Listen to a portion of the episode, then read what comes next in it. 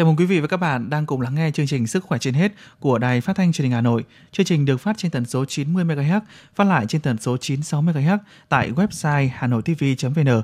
Quý vị cũng có thể nghe lại các chương trình đã phát sóng trên Apple Podcast. Cảm ơn quý vị và các bạn đã dành thời gian đồng hành cùng chương trình trong 30 phút sắp tới để cập nhật những thông tin y tế cũng như kỹ năng chăm sóc sức khỏe cho bản thân và gia đình. Thưa quý vị, Ủy ban Nhân dân thành phố Hà Nội phối hợp với Ban Tuyên giáo Thành ủy, Ủy ban Mặt trận Tổ quốc Việt Nam thành phố và Liên hiệp các hội Liên hiệp Khoa học Kỹ thuật Hà Nội tổ chức tọa đàm xin ý kiến các chuyên gia, nhà khoa học về công tác phòng chống dịch COVID-19 trên địa bàn thành phố. Trong mục tiêu điểm sức khỏe hôm nay sẽ đề cập nội dung này. Hà Nội đang tiếp tục triển khai việc tiêm vaccine phòng COVID-19, trong đó có đối tượng người cao tuổi. Mục Vui Sống Mỗi Ngày sẽ phản ánh nội dung này. Tới thời điểm này, việc các F0 sau khi khỏi bệnh xin được trở lại làm tình nguyện viên ở các bệnh viện điều trị COVID-19 đang ngày càng nhiều. Trong mục Bí mật hạnh phúc, chúng ta sẽ cùng nghe câu chuyện về một F0 sau khi khỏi bệnh đã quay lại bệnh viện, đồng hành cùng các y bác sĩ giành giật sự sống cho người thân. Còn ngay sau đây, như thường lệ, là bản tin sức khỏe với những thông tin y tế trong và ngoài nước. Bản tin sức khỏe. Bản tin sức khỏe.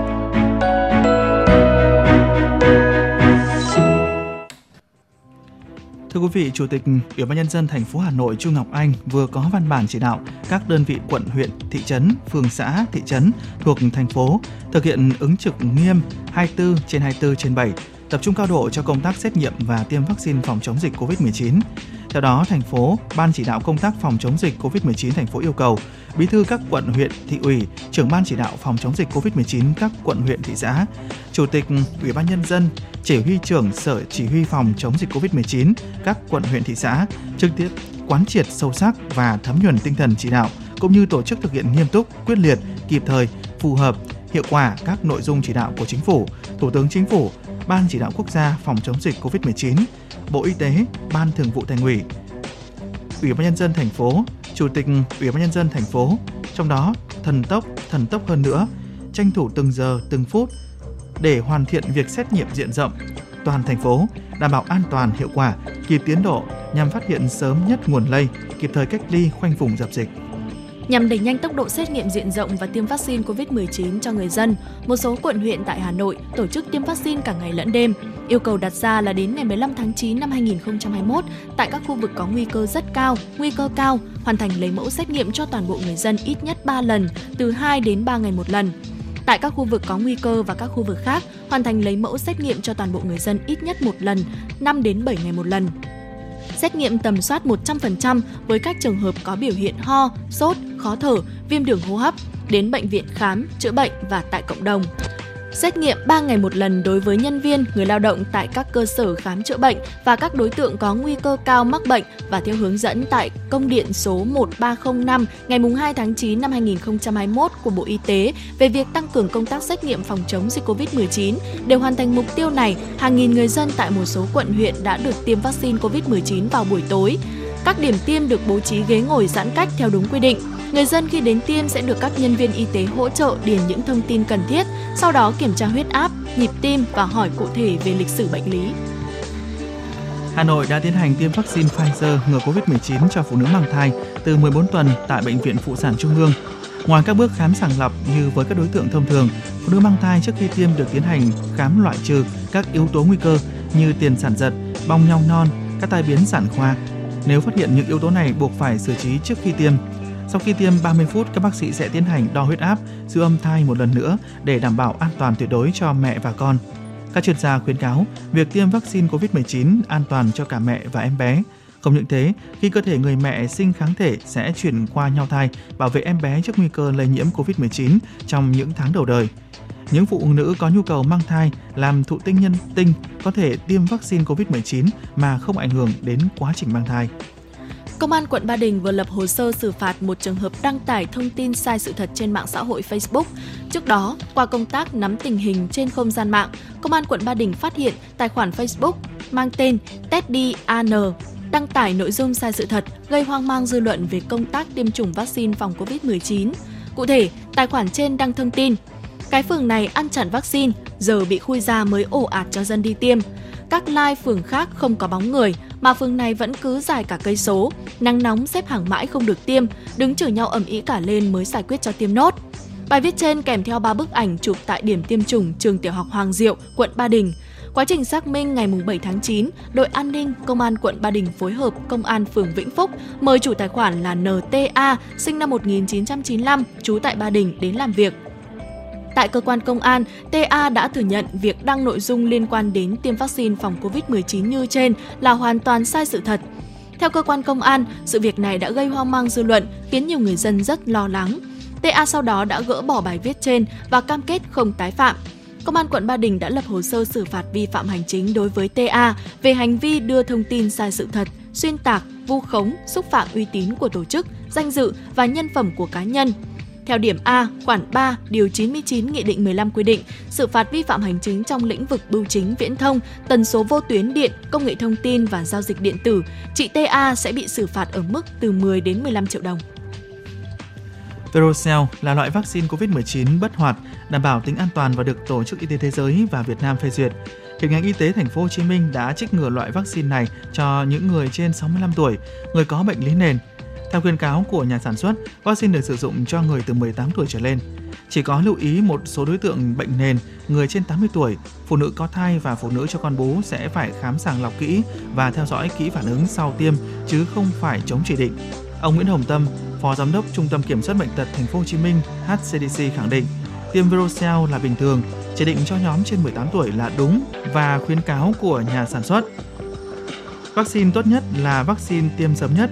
Người dân hoàn toàn có thể hoàn tất mũi 1 và tiêm mũi 2 sớm nhất có thể để sớm đạt miễn dịch cộng đồng. Từ đầu tuần này, trẻ em tại nhiều quốc gia, trong đó có Việt Nam, đã bắt đầu năm học mới và để bảo vệ các em trước biến thể Delta đang lây lan, những chương trình tiêm chủng cho trẻ em và đối tượng thanh thiếu niên đang được một số quốc gia đẩy mạnh hơn bao giờ hết, với thông điệp trẻ em cần được an toàn để đến trường. Tại Việt Nam, Thủ tướng Chính phủ vừa yêu cầu Bộ Giáo dục và Đào tạo phối hợp với Bộ Y tế triển khai tiêm vaccine COVID-19 cho trẻ em để các em có thể được đến trường. Cho đến thời điểm này, các thủ tục nhập khẩu vaccine Pfizer cho trẻ em từ 12 đến 17 tuổi đã sẵn sàng và dự kiến ngay từ tháng 10, những lô vaccine này sẽ bắt đầu về đến Việt Nam và được tiêm cho các em. Còn tại nhiều quốc gia trên thế giới, tháng 9 và tháng 10 có thể được gọi là những tháng của tiêm chủng trẻ em. Tổng thống Mỹ Joe Biden vừa công bố các biện pháp mới để kiểm soát sự lây lan các biến thể COVID-19 đang có chiều hướng gia tăng tại Mỹ. Theo đó, 6 biện pháp mới đã được Tổng thống Mỹ công bố trong bối cảnh số ca nhiễm COVID-19 tại Mỹ vẫn gia tăng.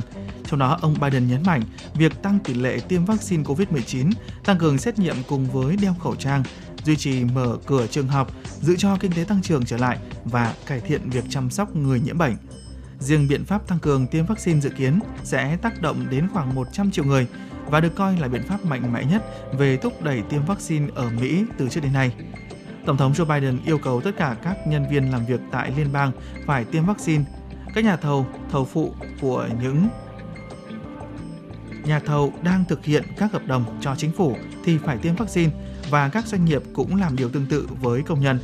Cụ thể, các doanh nghiệp có từ 100 lao động trở lên sẽ phải tiêm vaccine cho toàn bộ nhân viên hoặc xét nghiệm mỗi tuần một lần. 300.000 nhân viên giáo viên trong trường học và 17 triệu nhân viên hoạt động trong lĩnh vực y tế, chăm sóc sức khỏe sẽ phải tiêm vaccine. Và để duy trì việc mở cửa trường học trở lại, Mỹ đang thúc đẩy nghiên cứu thử nghiệm việc tiêm vaccine cho thế hệ dưới 12 tuổi trong vài tháng tới. Trong tuần tới, thì Cơ quan Quản lý Dược phẩm và Thực phẩm của Mỹ sẽ thảo luận về mũi tiêm tăng cường. Bộ Y tế, Lao động và Phúc lợi Nhật Bản cho biết đã có một trường hợp trong nước bị nhiễm biến chủng Eta. Biến thể này vốn đã được phát hiện trong các trường hợp nhập cảnh vào Nhật Bản từ năm 2020. Tuy nhiên, đây là lần đầu tiên biến chủng Eta xuất hiện ở nội địa của Nhật Bản và hiện vẫn chưa rõ nguồn lây. Theo số liệu phân tích mẫu gen của Bộ Y tế, Lao động và Phúc lợi Nhật Bản, từ tháng 12 năm 2020 đến đầu tháng 9 năm 2021, Nhật Bản đã phát hiện 18 trường hợp nhiễm biến chủng Eta đối với những người nhập cảnh vào nước này. Tổ chức Y tế Thế giới WHO đã xếp biến thể Eta vào danh sách các biến thể đáng chú ý khi cho rằng nó có thể ảnh hưởng đến nguy cơ lây nhiễm và hiệu quả của vaccine. Bộ Y tế Indonesia hôm nay đã yêu cầu chính quyền các địa phương áp dụng hình phạt đối với những người bị phát hiện tự ý tiêm mũi vaccine COVID-19 thứ 3. Tất cả các hình thức giám sát liên quan đến quá trình tiêm chủng, cả mũi 1, mũi 2 và mũi tăng cường đều thuộc thẩm quyền cấp tỉnh, huyện, thành phố ở Indonesia. Nếu phát hiện vi phạm, chính quyền địa phương có thể dùng cơ quan pháp luật áp chế các chế tài. Theo các quy định hiện hành, chương trình tiêm chủng nhắc lại hiện mới chỉ dành cho nhân viên y tế và nhân viên hỗ trợ làm việc tại các cơ sở chăm sóc y tế. Kể từ khi khởi động từ giữa tháng 7 đến nay, hơn một nửa trong tổng số hơn 1.400.000 nhân viên y tế của Indonesia đã được tiêm tăng cường mũi thứ 3. Giới chức điều hành COVAX thừa nhận chỉ có thể cung cấp vaccine cho tối đa 20% số người dân sống tại các nước nghèo trong năm nay. Theo COVAX, cơ chế này hiện đã hạ đáng kể số lượng vaccine có thể tiếp cận được trong năm nay, chỉ khoảng 1,425 tỷ liều vaccine, trong khi mục tiêu đặt ra là cung cấp cho các nước nghèo 2 tỷ liều vaccine ngừa COVID-19 vào cuối năm 2021. Cơ chế COVAX do Tổ chức Y tế Thế giới WHO, Liên minh Vaccine Gavi và Liên minh Đổi mới sáng tạo sẵn sàng cho dịch bệnh CEPI đồng chỉ đạo, cho biết 1,2 tỷ liều vaccine trong năm nay sẽ được sử dụng cho chương trình mang tên Cam kết thị trường tiên tiến AMC của COVAX nhằm cung cấp vaccine miễn phí cho 92 quốc gia nghèo nhất thế giới. Tuyên bố của COVAX nêu rõ, con số này đủ để bảo vệ 20% dân số hoặc 40% tổng số người trưởng thành ở tất cả 92 nền kinh tế AMC ngoại trừ Ấn Độ. Các đối tác của COVAX thường xuyên phản đối sự mất cân bằng nghiêm trọng trong khả năng tiếp cận vaccine ngừa COVID-19 giữa các nước giàu và nghèo. COVAX nhấn mạnh, bức tranh toàn cầu về việc tiếp cận vaccine ngừa COVID-19 là không thể chấp nhận được.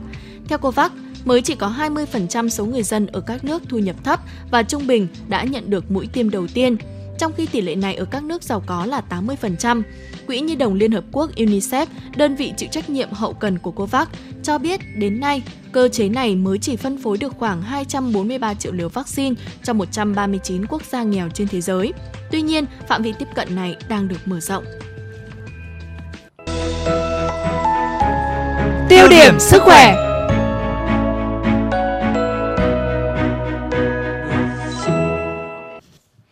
Thưa quý vị và các bạn, Ủy ban Nhân dân thành phố vừa phối hợp với Ban Tuyên giáo Thành ủy, Ủy ban Mặt trận Tổ quốc Việt Nam thành phố Hà Nội và Liên hiệp các hội Liên hiệp Khoa học Kỹ thuật Hà Nội đã có buổi họp xin ý kiến các chuyên gia, nhà khoa học về công tác phòng chống dịch COVID-19 trên địa bàn thành phố. Ủy viên Ban Thường vụ Thành ủy, Trưởng Ban Tuyên giáo Thành ủy Bùi Huyền Mai và Phó Chủ tịch Ủy ban Nhân dân thành phố, Phó Chỉ huy trưởng Sở Chỉ huy Công tác phòng chống dịch COVID-19 thành phố Chử Xuân Dũng chủ trì cuộc họp. Cùng dự có đại diện các sở ngành liên quan cùng 16 nhà khoa học, chuyên gia về công tác phòng chống dịch COVID-19 trên địa bàn thành phố. Tại cuộc họp, Trưởng Ban Tuyên giáo Thành ủy Bùi Huyền Mai cảm ơn và đánh giá cao sự hỗ trợ cộng đồng trách nhiệm của các chuyên gia, nhà khoa học đối với Hà Nội thời gian qua, đồng thời mong muốn thời gian tới tiếp tục nhận được nhiều ý kiến góp ý đối với công tác phòng chống dịch COVID-19 của thành phố. Tại cuộc họp, 16 lượt ý kiến chuyên gia và các nhà khoa học đã đánh giá cao sự lãnh đạo, chỉ đạo kịp thời của thành phố, giúp kiểm soát phòng dịch COVID-19 hiệu quả. Trong thời gian giãn cách phòng dịch, Hà Nội đã bảo đảm an sinh xã hội và ổn định trật tự trên địa bàn. Các chuyên gia đều ghi nhận Hà Nội đã nhanh chóng khống chế chùm ca bệnh, thực hiện điều trị theo phân tầng khoa học và cách ly theo quy định. Trong đó, nhiều chuyên gia khẳng định đây là thời điểm vàng để Hà Nội hoàn thành mục tiêu vaccine phòng COVID-19 cho người dân. Phó giáo sư tiến sĩ Trần Đắc Phu, cố vấn cao cấp Trung tâm đáp ứng khẩn cấp các sự kiện công cộng Bộ Y tế nói: Chúng ta phải làm sao là bảo vệ được cái thành quả mới là cái quan trọng. Và cái việc nữa là chúng ta đã có những cái xây dựng tiếp tục là dập dịch ở vùng đỏ, mở rộng vùng xanh, xây dựng cách sống an toàn. An toàn ở đây như thế nào? Mỗi người phải an toàn, gia đình an toàn, khu phố an toàn và tiến tới là xã phường an toàn, xí nghiệp an toàn, siêu thị an toàn, chợ búa an toàn thì cái phường đó mới an toàn được, cái quận đó mới an toàn được và tiến tới thành phố mới an toàn được. Trên những cái mô hình tự quản, tìm kiếm những cái mô hình mới trong nước của Hà Nội để chúng ta xây dựng các mô hình sao cho nó phù hợp.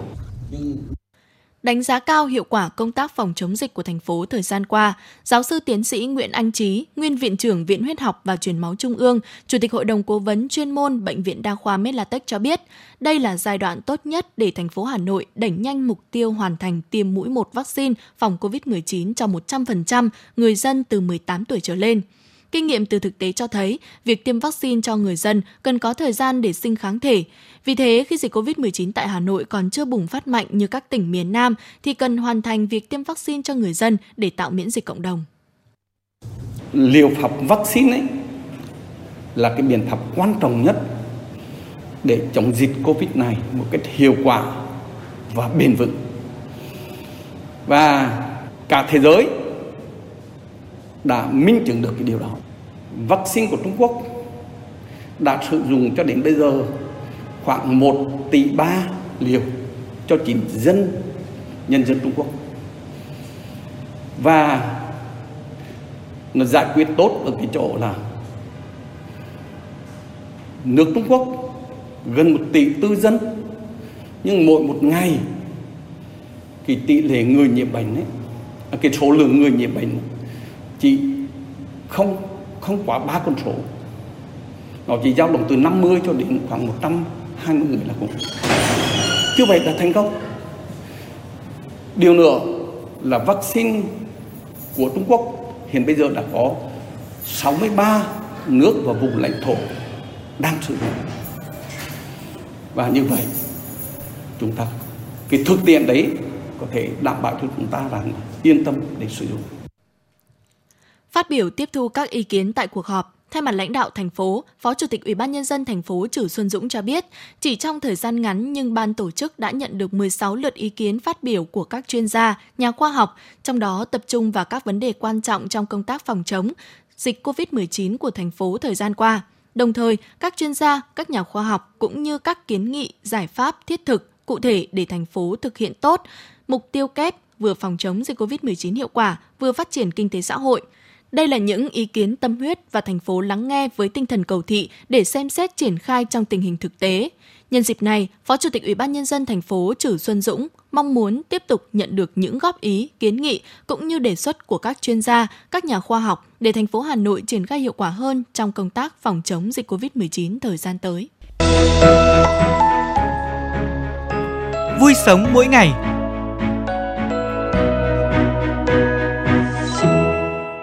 Thưa quý vị, những ngày qua, bài học từ Thái Lan về việc số lượng người già tử vong gia tăng mạnh do tỷ lệ tiêm vaccine quá thấp so với người trẻ đã gióng lên hồi chuông cảnh tỉnh cho tất cả các nước trên thế giới. Người dân Thái Lan giận dữ vì trong trận chiến COVID-19, người cao tuổi lại không phải là đối tượng cần được ưu tiên. Tại nước ta, đợt dịch COVID-19 lần thứ tư đang diễn biến phức tạp. Virus SARS-CoV-2 ngày càng biến hóa khôn lường, tỷ lệ F0 leo thang với nhiều ổ dịch mới. Gánh nặng bệnh tật ở người lớn tuổi, người mắc bệnh lý nền cao hơn gấp nhiều lần so với người trẻ, người không mắc bệnh nền. Nếu mắc COVID-19, họ sẽ rất dễ tổn thương, bệnh trở nặng hơn, nhanh chóng diễn biến nguy kịch, thậm chí tử vong. Các chuyên gia cảnh báo hệ thống cách ly và y tế điều trị đang rơi vào tình trạng quá tải. Lúc này, vaccine COVID-19 chính là lá chắn thép hữu hiệu nhất bảo vệ sức khỏe của mỗi người dân. Mỗi liều vaccine chính là cơ hội cứu sống một người. Đặc biệt, người lớn tuổi và người mắc bệnh nền cần tiêm đủ 2 mũi vaccine COVID-19 càng sớm càng tốt. Tuổi càng cao, các cơ quan của cơ thể lại có sự thoái hóa, suy giảm, chức năng khiến cho hệ miễn dịch của cơ thể yếu dần, khiến người lớn tuổi gặp phải khó khăn trong việc chống lại mầm bệnh. Do vậy, khi được tiêm vaccine phòng ngừa COVID-19, bà Nguyễn Thị Xỉu và ông Nguyễn Tiến Thắng ở quận Hai Bà Trưng rất phấn khởi. Được nhận giấy hẹn là chiều hôm qua, lúc 4 giờ chiều hôm qua. Nói chung là được tiêm để bảo đảm an toàn sức khỏe cho mình, vì cô cũng tiếp xúc nhiều môi trường trong khu dân cư, cho nên là được tiêm là cô phấn khởi lắm. Cũng có phần hơi no một tí, là tuổi hơi cao. Nếu mà tiêm ở bệnh viện thì quá yên tâm rồi, tại vì là ở đây có đủ điều kiện để mà coi đấy là có vấn đề gì thì người ta xử lý rất là kịp thời. Người cao tuổi là đối tượng dễ bị tổn thương trong đại dịch, tỷ lệ mắc COVID-19 và tỷ lệ tử vong cũng tăng theo độ tuổi. Càng lớn tuổi, nguy cơ tử vong càng cao. Đồng thời sẽ có khoảng 1 trên 11 trường hợp cao tuổi sẽ phải tái nhập viện trong 2 tháng. Ghi nhận trên toàn cầu, COVID-19 đã làm giảm tuổi thọ và tăng tỷ lệ tử vong ở người cao tuổi lên gấp 5 lần mức trung bình so với giai đoạn trước đó. Chính vì vậy, theo Phó Giáo sư Tiến sĩ Nguyễn Huy Nga, nguyên Cục trưởng Cục Y tế Dự phòng Bộ Y tế, cần tiêm vaccine ngừa COVID-19 cho người cao tuổi càng sớm càng tốt. Thống kê của thế giới thì cứ 114 người trên 65 tuổi bị nhiễm virus SARS-CoV-2 thì là có một người chết. Trong khi đó tỷ lệ chung là cứ 100 người mới có một người chết. Còn những cái người trên 80 tuổi thì cứ 3 người bị bệnh thì 1 người chết, tức là tỷ lệ rất cao. Và chúng ta biết rằng những người này thường nằm trong bệnh viện thời gian rất dài nếu mà họ không bị tử vong. Và như vậy, nằm thời gian dài như vậy thì họ sử dụng máy thở, họ sử dụng ECMO, họ sử dụng giường bệnh, họ sử dụng những đội ngũ cán bộ cấp cứu. Do đó thì bệnh viện rất dễ quá tải. Hà Nội là bây giờ đứng cơ hội vàng để làm việc đó. Người cao tuổi có hoặc không có bệnh nền là một trong các đối tượng ưu tiên tiêm chủng vaccine COVID-19 ở các nước và cả Việt Nam.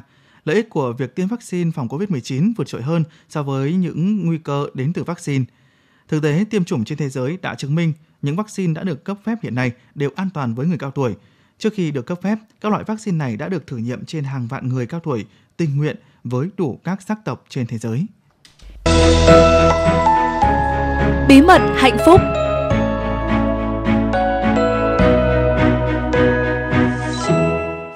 Thưa quý vị, từ đầu mùa dịch tới nay cũng đã có rất nhiều bệnh nhân từng mắc COVID-19 trên địa bàn thành phố Hồ Chí Minh khi được điều trị khỏi bệnh đã tình nguyện xin ở lại bệnh viện để hỗ trợ chăm sóc cho những bệnh nhân vẫn đang tiếp tục điều trị. Mục Bí mật hạnh phúc hôm nay, chúng ta sẽ cùng nghe câu chuyện về chàng thanh niên được xuất viện về nhà sau khi khỏi COVID-19 nhưng lại xin các bác sĩ quay trở lại chỗ hỗ trợ bệnh nhân F0 đang điều trị tại Bệnh viện Dã Chiến số 4. Đó là anh Nguyễn Hồng Kỳ, là chủ một cửa hàng ăn uống tại quận Tân Bình, thành phố Hồ Chí Minh. Ngày 2 tháng 8, anh Nguyễn Hồng Kỳ sinh năm 1987 được xuất viện sau gần 1 tháng điều trị COVID-19 tại Bệnh viện Dã Chiến số 4 thuộc huyện Bình Chánh, thành phố Hồ Chí Minh. Hoàn thành xong thời gian tự cách ly ở nhà, anh Kỳ lại gói ghém đồ đạc cá nhân, chạy xe từ nhà ở quận Tân Bình về bệnh viện ở huyện Bình Chánh, xin được ở lại làm tình nguyện viên. Anh Kỳ chia sẻ, tôi về nhà rồi nhưng cứ nhìn thấy xe 50 chỗ và xe cấp cứu chở người bệnh đi cách ly là lại thấy chạnh lòng, cảm giác thôi thúc muốn làm điều gì đó. Lúc đi, tôi cũng không nghĩ nhiều, quyết định trong vòng 5 phút. Sáng 16 tháng 8, anh Kỳ bắt đầu ngày làm việc đầu tiên tại Bệnh viện Dã Chiến số 4. Ban đầu anh được sắp xếp làm vòng ngoài, chủ yếu lo các công việc lặt vặt. Tuy nhiên, qua tiếp xúc và đọc các bài đăng trên mạng xã hội của anh Kỳ, đội ngũ y bác sĩ cảm thấy anh là người có tinh thần rất lạc quan, luôn vui vẻ và nhiệt thành. Mọi người nói tinh thần đó rất cần với các F0 trở nặng lúc này và đề xuất đưa tôi vào hỗ trợ trong phòng cấp cứu hồi sức, giúp đỡ những F0 nặng phải thở máy. Tôi đồng ý ngay. Công việc chính của anh Kỳ là hỗ trợ tinh thần cho các F0.